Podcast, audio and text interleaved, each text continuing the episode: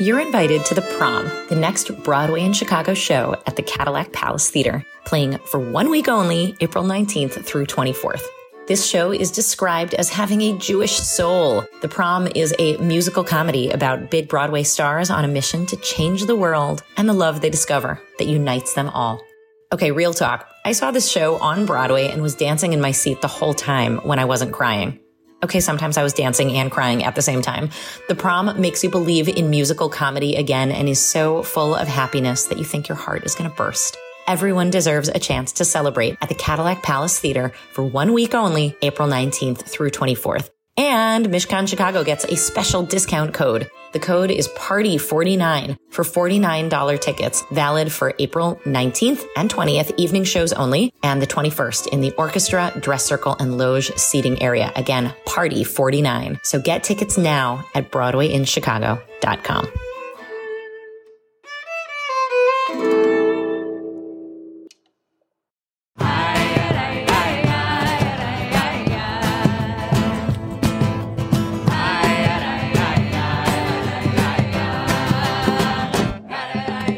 Welcome to Shabbat Replay. We play the hits from last week so you can enjoy them today. You're listening to Mishkan's davening team play at the Friday night service on March 25th.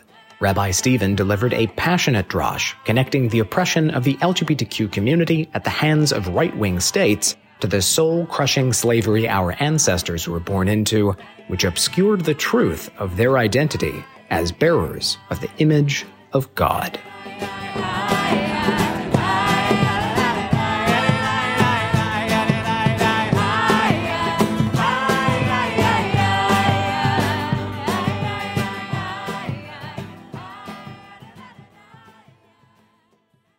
So we've worked really hard to reach this moment.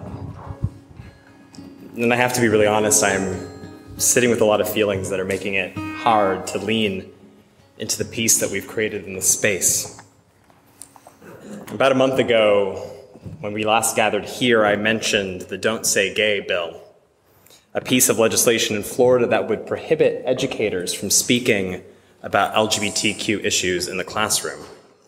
And in that month, since I mentioned it in this space, it has passed the House and it has passed the Senate, and it will soon be signed by Governor DeSantis. And I am angry, and I'm sad, and I am honestly tired of fighting the same battle that we as queer people have been fighting for my entire life. Of feeling like every step forward is met with a disproportionate pushback. And this bill this Don't Say Gay bill is just one of many. Because this year, this year alone, lawmakers have proposed a record 238 bills that would limit or curtail the rights of LGBTQ folk in this country. And for comparison's sake, this 238, less than 200 were filed in total last year, and it is March, late March. That's an average of three bills per day. And a little over half of these specifically target the trans community.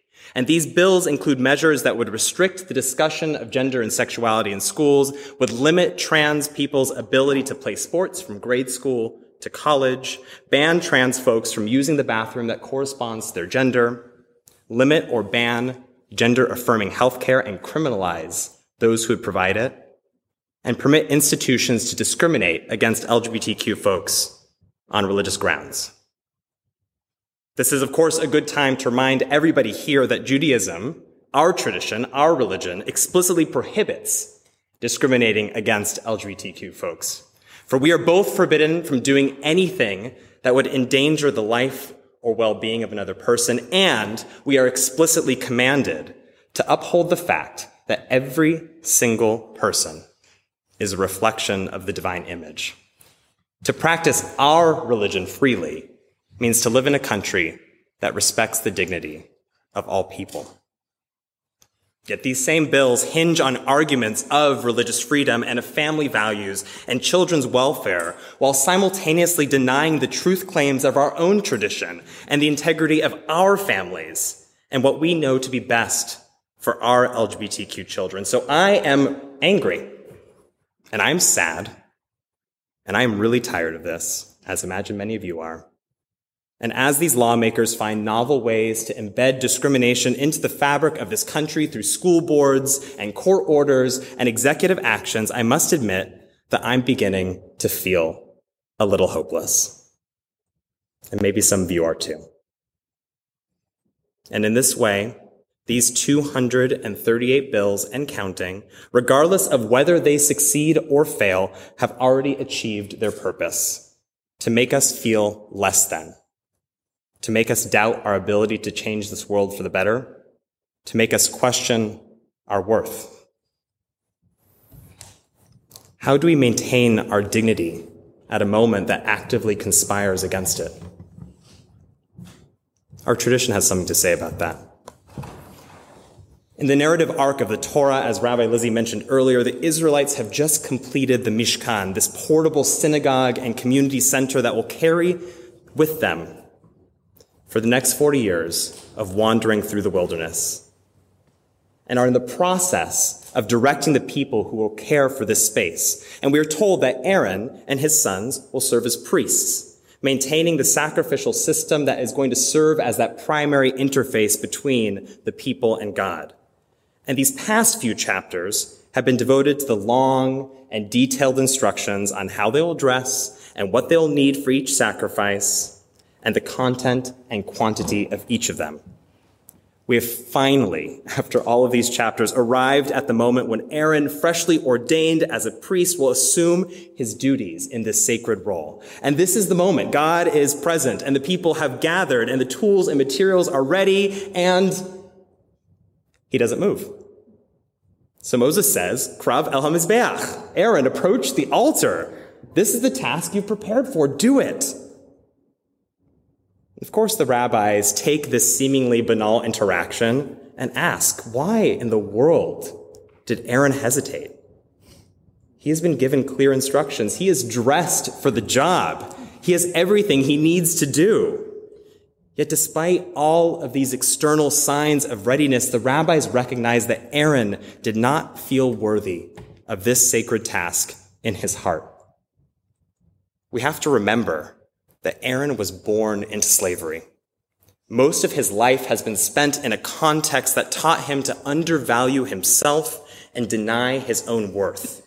He has been overworked and underfed and dehumanized every step of the way. And even though he has made the physical journey from slavery to redemption, even though he has been designated by God, God's self, for this particular sacred task, even though it might appear to everyone around him that he is totally fine. Aaron is still struggling to untangle his self image from the vision of himself that was shaped by decades of degradation. It takes Moses beckoning him to the altar to take this first step toward overcoming his doubt. So I want to be clear.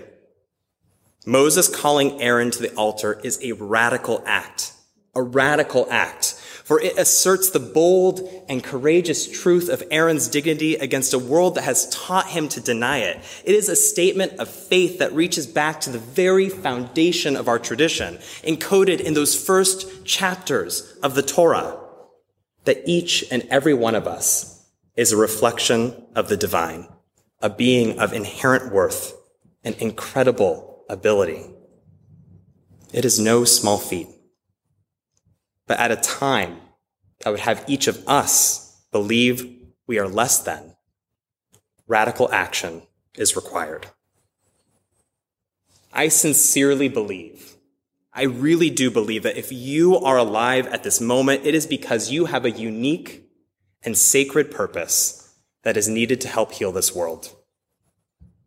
And we also find ourselves in a moment that pushes us toward hopelessness and despair. I get it. Every time I open up that stupid news app, I get it. But believing in our smallness, when we are called toward greatness, will only allow for those in power to enact violence against the most marginalized, which includes people in our own community, which includes people in our own families. This is personal for each of us. We all have a stake in this. Our tradition tells us when given the choice to affirm or deny the dignity of other people, we choose dignity every single time. This is that radical act. Radical because it moves against a society that encourages us to undervalue or devalue other human beings. Radical because it pushes against the instinct to do nothing, which is an easy option, and the option that those in power would love for us to take. Radical because it requires us to be big and to be bold. And I don't necessarily mean those things that we might think of automatically when I say big and bold. Here are three things that I feel are radical acts that help me choose life. The first is anger. Despite being taught my whole life to shy away from anger, I've learned that when harnessed in the name of justice, anger can be a life-giving and life-affirming force for change. Make that radical choice. Allow yourself to feel angry. Is there anybody in this room feeling angry about this? Yes. Okay. Thank you. Allow yourself to feel angry. Get angry that the rates of suicide and depression are increasing among LGBTQ teens and children. Get angry that 2022, the three months of 2022 is already the most violent year to date for trans and genderqueer folks in this country. Get angry that lawmakers are using their office to pursue discriminatory legislation rather than actually protecting our families and the lives of our children. Take that righteous indignation and pour it into action. Protest, advocate, call your legislators, vote. Good Lord, run for office. I don't know. Each of these are holy acts that our tradition obligates us to perform as powerful and as essential as prayer.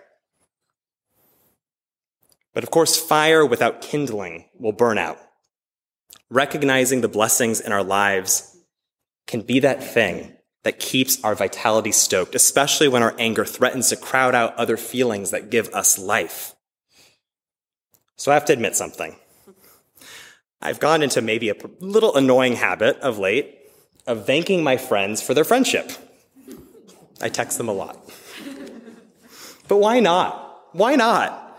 What they have given me and what they continue to give me is a gift that is so easy to take for granted, but when we actually stop to think about it, is something so special. It's the gift of time. It's the gift of thought. It's the gift of presence. So make that radical choice. Make the radical choice of gratitude. We don't say thank you enough. We, we really don't. If you think you do, you don't. Perhaps we're scared that showing our appreciation for another person, we open ourselves up to rejection. And there is some truth to this, because in gratitude, there is incredible vulnerability. To say to another, you have given me something that on my own I didn't have. But that risk comes with the reward of affirming that the other has offered something to you and to the world that was so needed and so essential and was up to that moment lacking. And finally, make the radical choice of love. Speaking at the Oxford Union in 2015, Dr. Angela Davis argued that love is perhaps the most extreme action that one can take, for it cuts to the very root of things, pushing aside the myriad ways that this world has obscured the truth of our dignity and our worth. Love is what allows us to recognize the image of God in each other and to be held in love, whether our own or that of another person, helps us remember that this divine reflection exists in each of us as well. Some real talk. The legislation that has been proposed is not grounded in religious freedom or family values or children's welfare. It finds its origins in hate. And it has been said so many times before we meet hate and bigotry and fear with love. And I'm not talking about the turn your cheek, hug your enemy, gather around the campfire kind of love, but the kind of love that is proposed by Dr. Davis, an extreme love, a radical love, a love that protects and affirms and lifts up and honors and creates space for the other person to radiate that inner light that is so uniquely and so impossibly theirs. And so, this is my blessing for each one of you that when you feel overwhelmed by a world that is not as it should be, when you feel pulled towards hopelessness and toward despair, that you make radical choices. To be moved by your anger, to cultivate space for gratitude, to love with boldness and with wonder. And my sincere hope is that in those moments when we feel a bit like Aaron, disconnected from the sacred inheritance that belongs to each and every one of us, we find ourselves surrounded by Moses's. And when we encounter someone who's a bit like Aaron, I ask that you be their Moses, beckoning them to take that step into their power. Shabbat Shalom. Shabbat Replay is a production of Mishkan Chicago. Our theme music was composed and performed by Kalman Strauss. You can always see where and when our next service will be on our calendar. There's a link in the show notes. And if you appreciated the program, please rate and review us on Apple Podcasts. I know you've heard it before, but it really does help. On behalf of Team Mishkan, thank you for listening.